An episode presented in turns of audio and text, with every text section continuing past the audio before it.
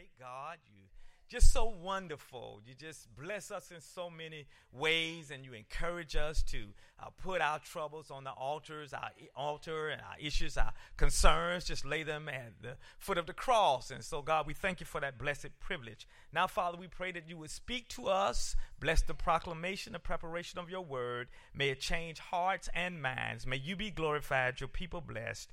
In Jesus' name, amen. Back in the early 1980s, when I was uh, in the seminary studying for ministry, I had an Old Testament instructor by the name of Dr. Lester T. Whitelock. And he taught us or encouraged us, it was a part of the curriculum, to learn a benediction. And we had to learn it uh, so that we would be able to quote it, and we, he might begin the class with it, or at the end of the class, he might say, Okay, uh, Mr. Pickett. Let's hear this benediction. Let's hear the benediction. And so, one of the benedictions he taught us was the benediction from Jude 24 and 25. And I still remember it. I've used it all of these years. Now, unto him who's able to keep you from falling and to present you faultless before the presence of his glory with exceedingly great joy. To the only wise God be glory and majesty, dominion and power, now and forevermore.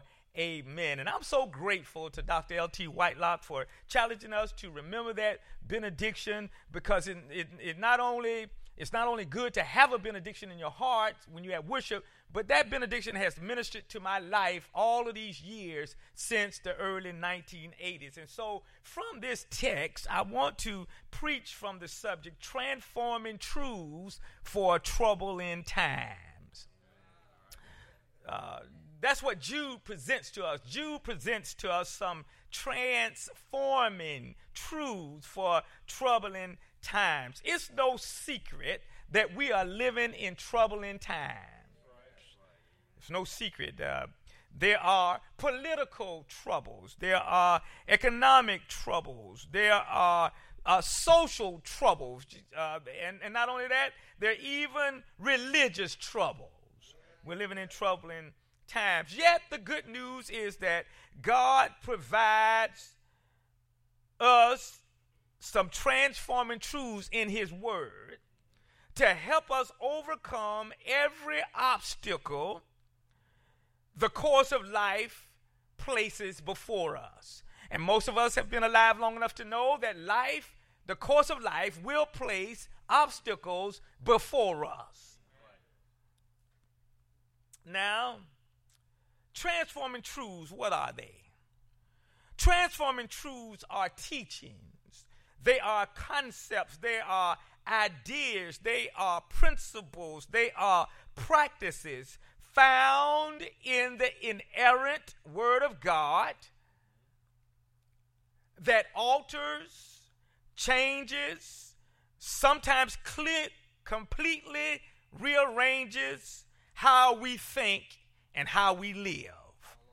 That's what a transforming truth does. That's what the Word of God does. It changes how we think, it changes how we act, it even changes how we live. The Word of God, when we take it in, will completely rearrange how we view life and even how we view problems and issues and concerns. Now, realistically, the, the waters of life upon which we all tread are turbulent. But in the midst of it all stands a God who has always, get this, a God who has always taken care of and provided for his own. There has never been a time in the history that God has not taken care of his people, where God has not provided for his people. And since God is the same yesterday, today, tomorrow, and forevermore, there is no justifiable rationale for children of God to fear, to faint, to falter, or even fall. There's just no justifiable reason at all why anyone who is trusting in Jesus Christ as Lord and Savior, there's no reason, no justifiable reason for us to fall, faint, fear, or falter because of trouble in the land. And the transforming truth I want to share today specifically is found in the book of Jude. Now, the author of the book of Jude generally has been accepted as the brother of James and the half brother of Jesus. The book of Jude uses only, get this, 25 verses. There are only 25 verses in the book of Jude and three major themes to get the writer's message across to his audience. The first major theme in the book of Jude has to do with sin and the doom of godless men. Jude uses 17 verses of his book to identify sins among the people of God and to remind them that those who choose to willfully disobey God will not go unpunished. That's the first theme of the book of Jude, those first 17 uh, verses, he says now, if you choose to disobey God, if you choose to live life your own way, if you choose to reject the principles and the practices and the policies and the precepts of God, of Jesus Christ, you will not go unpunished.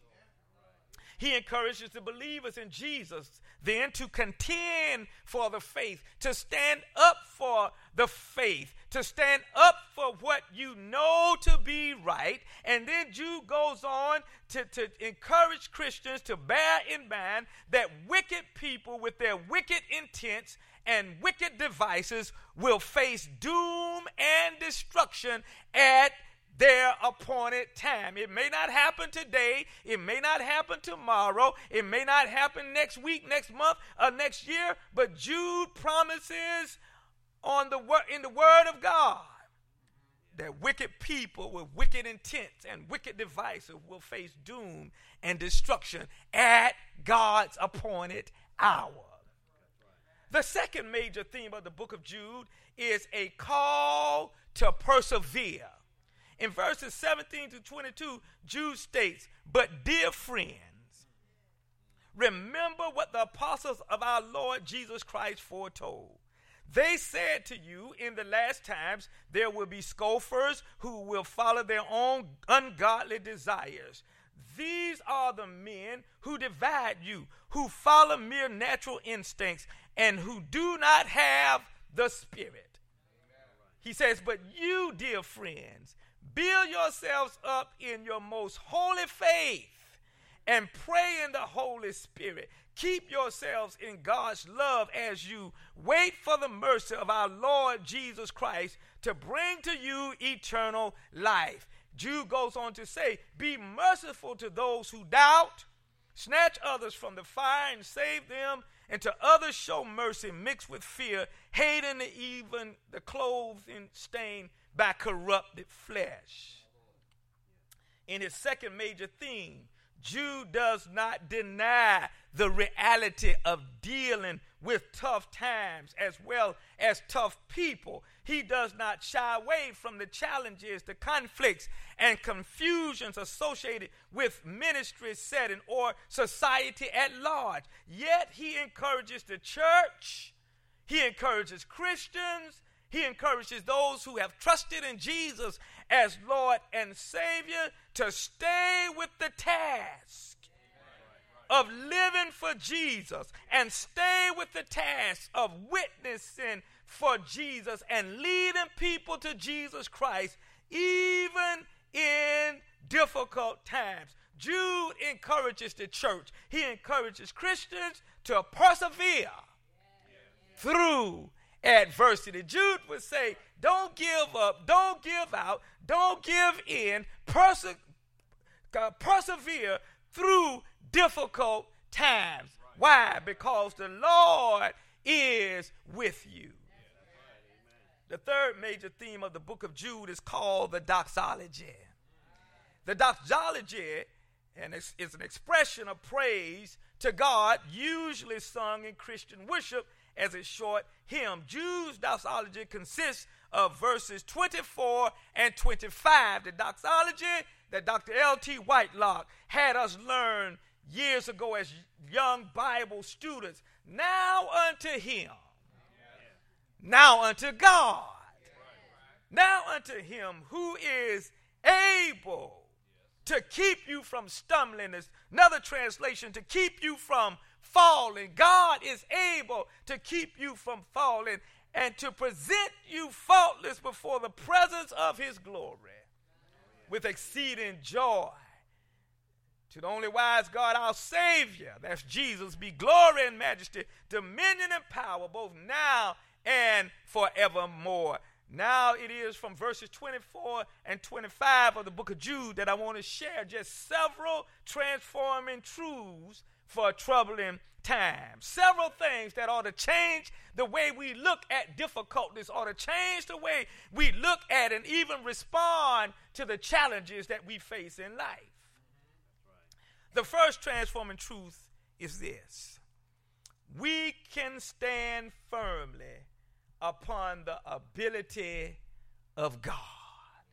That ought to be a transforming truth. That ought to change your mind that, that we can stand firm. That is, we can rest secure in the ability of God.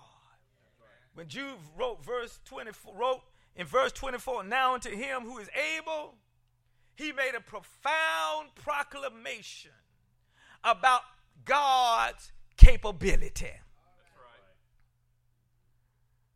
You see, the message Jude conveyed to the people of his day, as well as the message that is conveyed to us through the text, is that God is capable. God is competent.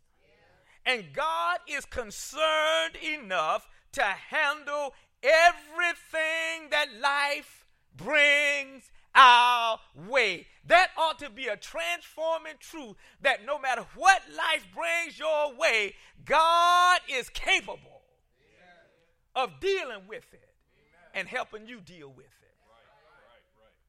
Jude's words tell us that God's ability is unconstrained, it can't be held back. God's ability is uncontained, it won't be hindered or hampered or halted. God's ability is unrestricted. There is no there are no limits on God's ability to help you. Humans have limitations. The pastor is limited in terms of what he can do to help you. The deacons are limited in terms of what they can do to provide relief, but not God. God is unlimited. God's ability is unobstructed. That is, there's nothing or no one can get in the way of God's ability to, to help you. When God wants to help you, He can do it, and nothing can get in His way. If God wants you to have a promotion, He can give it to you, and nothing can obstruct it. If God wants you to be healed, He can heal you, and nothing can get in the way of that healing. God's ability is is unhampered. It's, it's free to roam and to go wherever it wants to go and to do whatever God wills for it to do. He said, The word that goes out from my mouth will not return to me void, but will accomplish all that I sent it out to do. Well, how can such possibly be the case? Well, first of all, God is omnipotent. That means that he has all power. He is the sovereign ruler of the universe. And then God is omniscient. He is all wise. He knows everything. And then God is omnipresent. He's everywhere at the same time. He saturates and dominates time and space. In other words, God's ability is in a class all by itself. Should we pause long enough? Should we meditate deeply enough? And should we contemplate extensively enough on the ability of God? Our whole way of processing and dealing with the trouble in this world would be transformed. Why? Because we would understand that no matter which way the wind blows, no matter which way the ball bounces, no matter which way the cookie crumbles, no matter which way the tide turns, it is well with our soul. The Apostle Paul puts it like this in Romans 8 28. He says, And we know as Christians and we and we know as those who follow Jesus Christ and we know those who have put our trust in the finished work of Jesus on Calvary's cross and we know that in all things not some things but all things God works for the good of those who love him who have been called according to his purpose. Paul says no matter how God chooses to work things out those who place their trust in Jesus will always come out in the winner's circle. That's the reason why he can say in Philippians 1 21, For me to live is Christ and to die is gain. Paul says, Because of God, no matter which way it works out, I win. Christians ought to, we ought to hold our heads up high because of the ability of God, knowing that no matter which, whichever way it works out, we win. The second transforming truth from the text is we, as believers in Jesus, can rest securely in the reality that God is our keeper. Jude says in verse 24, Now unto him who is able, get this word, get this word, to keep you. Do you see that in text? Now unto him who is able to keep you, keep you from falling you, you see, the issue that Jude brings to light is, is, is that we can't keep ourselves. And other people can't keep us. We place our trust in a lot of people, don't we? Sometimes we place our trust in politicians. Sometimes we place our trust in the military. Sometimes we place our trust in all of the experts that know everything about, about everything. But the truth of the matter is, humanity cannot keep humanity. We cannot even keep ourselves. We need God. Oh, to be sure, we can better ourselves. We can help ourselves we can enhance ourselves, we can improve ourselves, but we cannot keep ourselves. Only God can keep us. He keeps us safe from our adversary, the devil, who goes to and fro looking for those he might devour. He keeps us protected from the enemy of our souls whose primary objective, as John 10 10 points out, is to steal, kill, and destroy.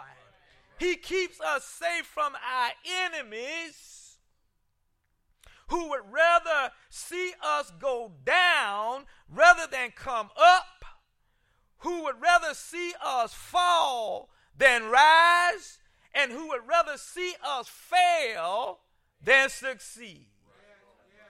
He keeps us safe. He keeps us safe from ourselves. He keeps us safe from others. When we and, and, and when we get besides ourselves, too full of ourselves, and when we get to thinking that it's all about me, God has a way of keeping us in check. Bringing us to our senses and loving us into submission so that we will not self destruct. You know, we would do well to start each day by asking God to just keep me. We, we just do well just to get up in the morning and the first thing, ask God, God, just keep me. I still remember back home at the Jehovah Missionary Baptist Church where I grew up in Columbia, South Carolina, I would sit there as a, as a, as a little boy and just, and just hear the older people who were going through so much, uh, so many trying times, people that didn't have a whole lot, people who didn't have very much education and very much money, but they had a whole lot of faith in God. And as a little boy, I sat there Sunday after Sunday and I listened to my grandfather and I listened to the pastor and I listened to the old saints of the church sing this song Jesus, keep me. I, remember it like yesterday. Jesus, keep me near the cross. There's a precious fountain, free to all, a healing stream flows from Calvary's mountain. They went on to say, In the cross, not in my bank account, in the cross, not in my political connections, in the cross, not in my social status, in the cross. Be my glory ever, till my raptured soul shall find rest beyond the river. God is our keeper. God is our bridge over troubled water. God is our shelter in times of storm. And based upon this transforming truth, Jude says he will never leave us nor forsake us. The third transforming truth of the text is that Jesus is our presenter. Have you ever been presented by anybody? I mean, have it, has anybody ever inter, introduced you as a as a speaker, but you know, not even as a speaker. Have you ever had a friend present you to somebody else? They say a lot of things about you. They say things about how how nice you are and sometimes they talk about you know your education and they talk about all these accolades about you know where you've been and all of your accomplishments and all these good things uh, about you I've had a lot of introductions, and my wife is a great introducer of me. I, I, love it when she introduces me. And you've had a lot of great introductions too. But there's one thing I've never heard anybody say about me or anybody else in an introduction. And I've, I've heard a lot of speakers, great speakers presented. I've never heard anybody say, and now I present them faultless. Have you? Notice the words of Jude in verse 24. Jude says, Now unto him who is able to keep you from falling and to present you faultless before the presence of his glory with great joy. Jude says that Jesus will present you faultless. The word present in the text means that Jesus Christ is your advocate. He is the one who stands up for you and speaks out on your behalf, the one who presents you faultless before God. Now, this word advocate has three has a three tense connotation. First, Jesus advocates was our advocate in the past. Paul reminds us of this actuality in Romans 5 and 8, stating, While we were yet sinners, Christ died for us. Jesus advocates for us, advocated for us in our past. Secondly, Jesus advocates for us now, in the present. The Lord Jesus takes our case daily and pleads our cause daily before the Father. Right now, as I speak, right now, as we worship the Father in spirit and in truth, right now, in this very moment, Jesus is seated at the right hand of God, making intercession for you and for me. Notice the words of the Apostle Paul in Romans 8 32 and 34. He did not spare his own son, but delivered him up for us all. How shall he not with him freely give us all things? Who shall bring a charge against God's elect? It is God who justifies. Who is he who condemns? It is Christ who died, and furthermore is also risen, who is ever at the right hand of God, doing what? Also making intercession for us, for you, and for me. Third, Jesus will be our advocate in the future. In that final hour, when we stand before God the righteous judge. Pastor Joe prayed in his prayer, he talked about, prayed about after death, the judgment. Every knee shall bow, every tongue shall confess. After death, the judgment. When we stand before God, the righteous judge, Jesus, our advocate, get this, will present us to the Father. Not as the sinner that we are. Present us to the Father, not with all of the sins that we have committed. Jesus will present us to the Father, not with a laundry list of flops and failures and flounders. Jesus, our advocate, will present us to the Father without fault because he paid our sin debt in full back on Calvary's cross. And so it is, my brothers and sisters in Christ. We are living in troubling times. But you to have us recount, recall, reflect, reiterate, and remember. Now unto him who is able to keep you from falling and to present you faultless before his glory with exceedingly great joy to the only wise God, our Savior, be glory and majesty, dominion and power, both now and forevermore. So, as the hymn writer so eloquently penned, when he shall come with trumpet sound Oh, may I then in him be found, dressed in his righteousness alone, faultless. Uh, uh, faultless, faultless to stand before the throne. On Christ the solid rock. I stand on Christ the solid rock. In 2016, good hope stands on Christ, the solid rock. In this postmodern era, we stand. All of the ground is sinking